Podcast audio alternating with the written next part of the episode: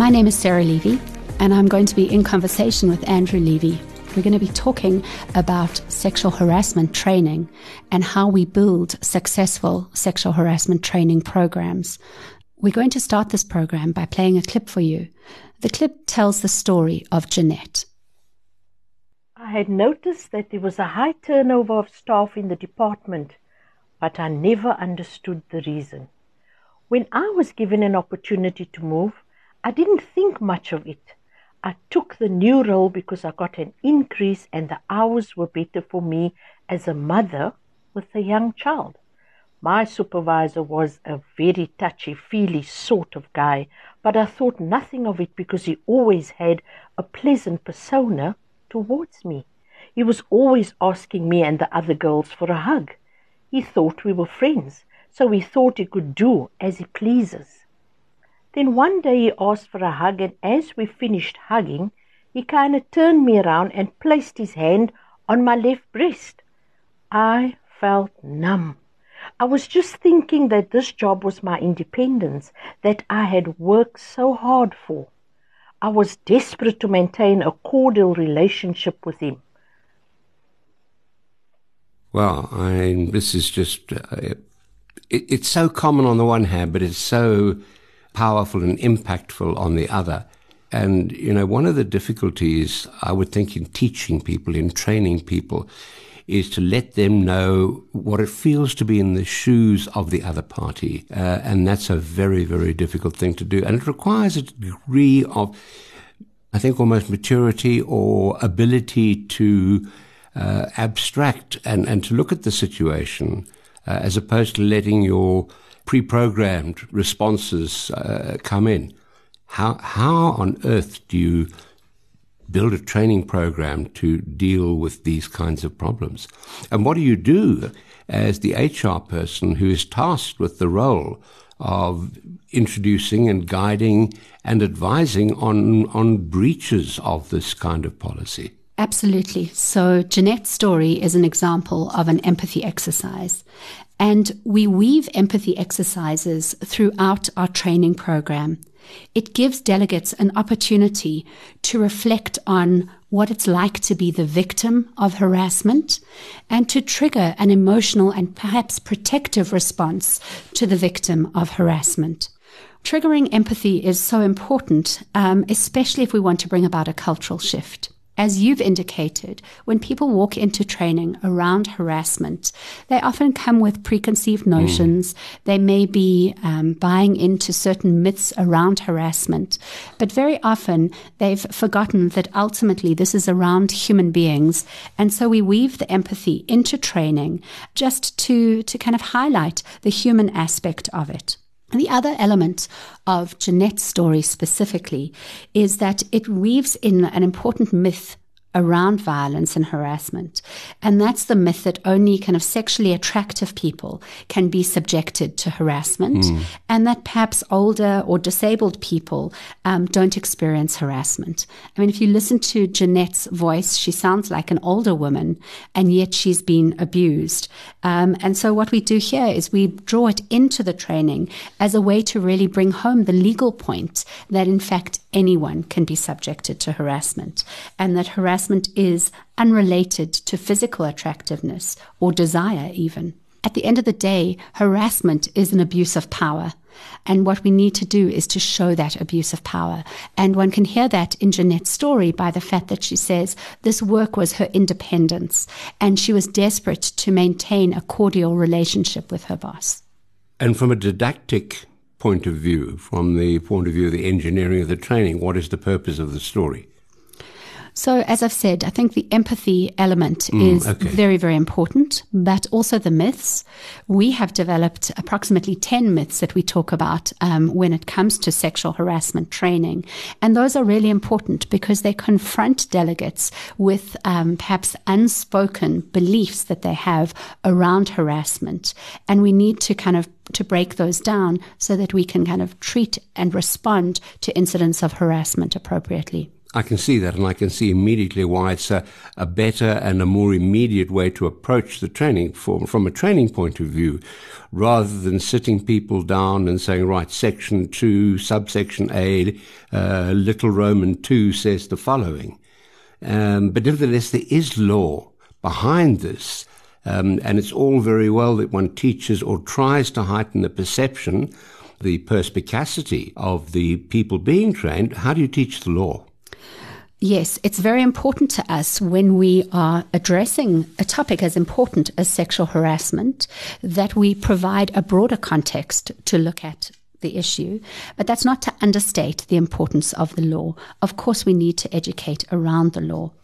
In our experience, when people come on training about violence and harassment, they typically come with four questions. The first question is kind of, why me? Mm. Um, they may be feeling uncomfortable. They may feel that they need to understand why they're there. So we really try to diffuse that. You know, if um, perhaps for example, a man is called into sexual harassment training, he may be looking at it and saying to himself, Why have I been invited mm. to this training? Are people finding my conduct unacceptable? Are they pointing a finger at me? Are they giving a message? And so that's the first issue is to kind of diffuse that and explain why we're looking at it and why we want to make this cultural shift. Then, when it comes to the questions that they ask, typically they ask the question, What is violence and harassment? I don't understand it. And when an employee or a delegate on a training asks that question, it could serve two purposes. So the first possible concern for that question is I'm not sure how to classify what's happening to me, but it's making me uncomfortable. And the second question is I actually need to evaluate my own behavior. Um, perhaps it is that I have um, a sense of humor that is slightly off color at times. So I need to make sure that I'm conducting myself appropriately. And I want to make sure I'm conducting myself appropriately. And I come to the training to learn what that is. So we spend a lot of time understanding what constitutes violence and harassment. And there we'll certainly be teaching the law and the legal test for sexual harassment to kind of allow people to answer those questions. We then take it a step further and we look at how our behavior can be normalized. So we don't just look at what is harassment. And very often we come to these things with a kind of very black and white idea. Something's acceptable, something's not acceptable. But in fact, what often happens in organizations and with corporate culture is that behaviors are normalized mm. over time. Mm. And that's what makes it so much harder for us to evaluate whether something's okay or mm. not okay. So we'll be looking at how behavior is normalized over time. Perhaps we look at our social norms, we may look at our corporate culture. And there's lots that happens in organizations that by itself isn't harassment, but may well allow for the more egregious forms of harassment to happen. I said that there were four questions. So, what are the other questions? The next question is what do I do if someone reports an incident to me? That's a very common concern for delegates, particularly delegates um, who are HR professionals. How are they going to respond? And we really need to take time to explain to them how to respond. There may be things that they're doing that actually seeks to minimize the behavior or seeks to silence the victim of harassment. So that's the second question. The next question is what do I do if I witness it? And this question is really about, we spoke earlier about the fact that one in four employees claim that they've seen harassing behavior in the workplace. What do they do when they see that behavior? And are we creating a corporate culture that allows people mm-hmm. to stand up? So, what we want to do is move from being bystanders to what's called either an active bystander or an upstander and it's been found that internationally, um, this is really the best way to address violence and harassment. The experience came about initially in America, um, particularly in the Navy and the Army, so mm, in the mm, military, mm. and also on university campuses where they have huge issues around yeah. violence and harassment. And they found that the best way to put an end to it and to bring about a cultural change is to empower the witnesses, to empower the bystanders to take an active role. That really is uh, interesting. You know, you mention uh, the army uh, or perhaps a disciplined environment like that. Uh, and of course, what you're talking about are, are hierarchies. And hierarchies are defined by and determined by power and the exercise of power. And of course, the minute you start with power, you've got the risk of abuse. So you've almost got to teach people how to exercise the power in a non-abusive manner. And of course, from a training point of view, that's uh, that's pretty challenging. But I, I, want to pick up a specific point that you raised about uh, the active bystander or the upstander. Um, uh, what, what, do you mean by this? Do you, are you almost suggesting that uh, the training succeeds by teaching the population to actually get involved and, and stop it or do something about it, as opposed to the complainant. Absolutely, that's what I'm suggesting. So, the problem of the bystander is one that psychologists and academics have researched. And what they've found is that the more people who witness bad behavior, so an incident, mm. for example, of violence or harassment, the more people who witness that incident, the less likely it is that a person will say anything. Mm.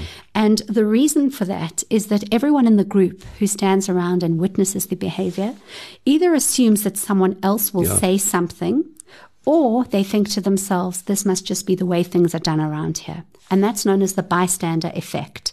So, if you look at it from a harassment point of view, um, or from the perspective, if we think again of empathy and we think about the victim, the victim now has a double whammy. Not only have they been the target of harassing behavior, but they've also had the humiliation of colleagues, co workers watching what's happened, and no one has stepped forward. Um, so we need to address that bystander problem. And as I said, it's, it's, recognized as a kind of psychological element. So what we need to do is to train the individuals in the room who witness it to actually step up and to say something. Uh, of course, that uh, implies degree of personal risk. I mean, on the one hand, uh, you're teaching people how to rat on your friends, um, which is just dubious in itself because it's open to abuse, like the grievance procedure can be abused. But you then have another situation which is particularly South African, where if you do that, the chances of retributive behavior uh, is, is a very real one. How do you deal with that? So we're absolutely looking for people to be able to stand up and to say something. But you're right, your point goes to risk it's risky to say something. Mm. And so, what we recommend is that you don't have to say something in the heat of the moment. And mm, there are different ways in which you can say something. So, we have developed a methodology around becoming an upstander. And the first part of that methodology is to decide am I going to say something immediately? Or am I going to wait either until things have cooled down, or perhaps I'm going to wait and say something, but not say something directly to the harasser or the bully. So there are various strategies that one can take. Uh, the point is not just to witness it and keep mm, quiet. I, I, I, see that. And, you know, my inclination, uh, unless it was, you know, an absolutely extreme form, would be to say, take a bit of time. Don't do this hot foot and I think in so many situations in the workplace, the immediate, you know, gut reaction to use that phrase is the wrong one, uh, and it makes things worse. So if one can teach to to think, to analyze, and then to almost categorize from, you know, this is not serious, actually saying at this point I must actively intervene becomes very, very difficult. And I think the point is that the intervention doesn't need to be threatening. And often mm. the hmm. intervention is better if it's done early on. Intervention is better than cure. Yes. so, what we need to do is we need to encourage people. I like the point that you make about thinking and not taking on risky behaviors. We never want to escalate the situation, mm, mm. right? But what we want is a situation where people feel empowered to do something at a later stage. So, very often what happens is I witness something, I don't say something in the moment, and then I believe that I've lost my opportunity. And what part of the upstander training is saying is you haven't lost your opportunity. You can reflect on something and you can address it. And there are various ways in which you can address it. You can address it directly yourself. I would imagine it would depend very much on your relationship to the harasser and whether you're able to, if you feel that there's an equality or you feel that you are perhaps peers or co-workers, perhaps you could, you know, you have a friendship, perhaps you could say something. Alternatively, you may want to speak to a supervisor or you may actually just want to speak to the victim and to say to the victim, hey, I witnessed that. I don't think it's okay. Can I encourage you to go to HR? Can I support you to go to HR? I think that's uh, incredibly useful. Um, but it also presupposes that uh, people are uh, mature enough and, and have the ability to discern that this is wrong and I will do something about it, particularly in the world of work. If you're in, an, in a junior position, you know, one takes the, the line, shut up, keep your mouth closed, don't get involved.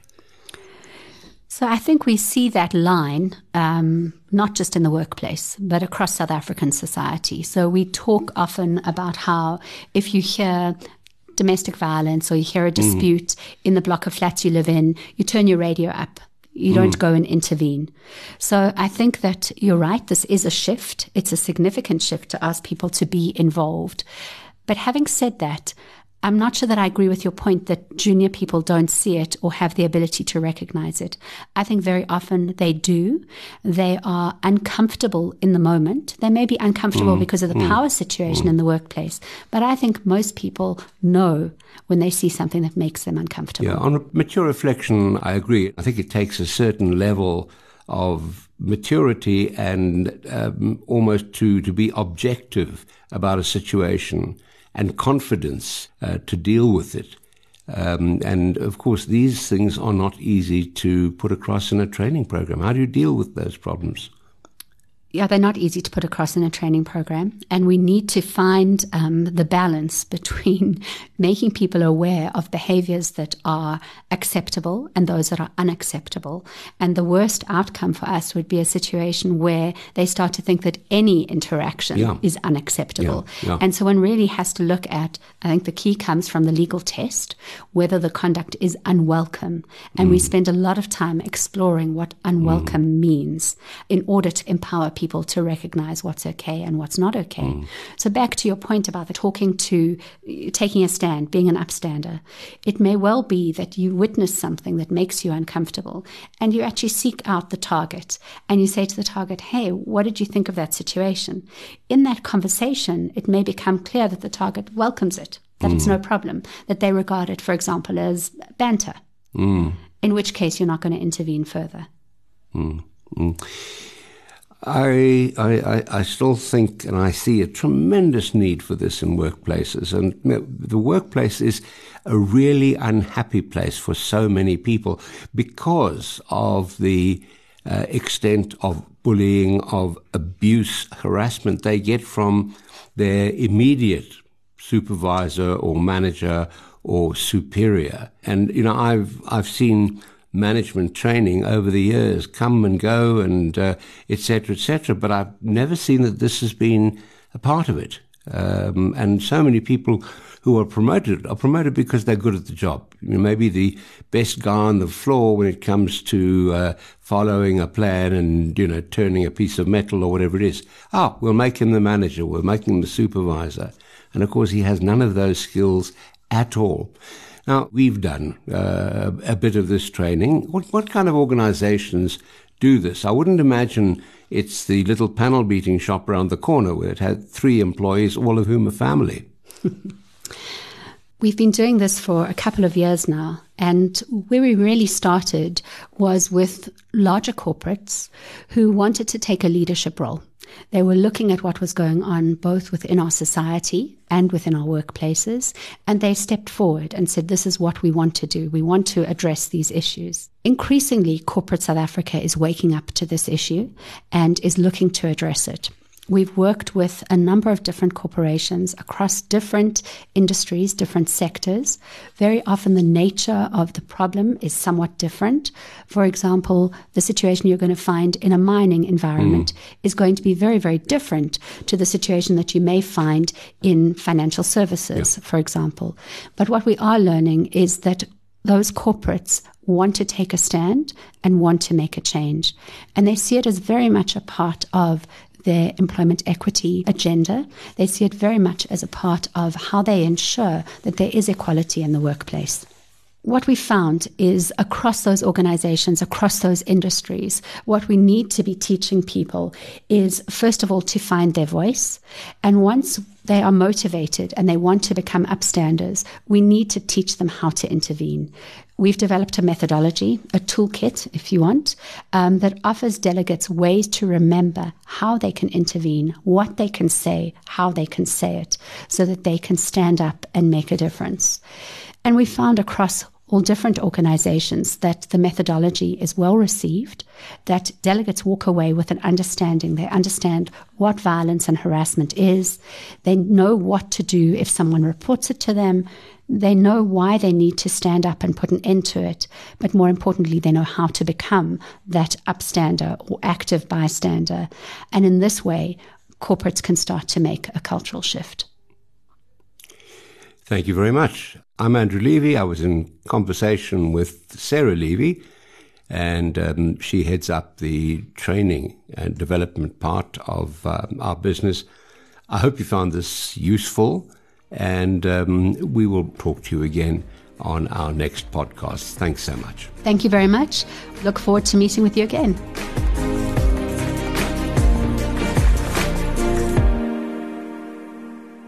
You've been listening to another production from Solid Gold Podcasts.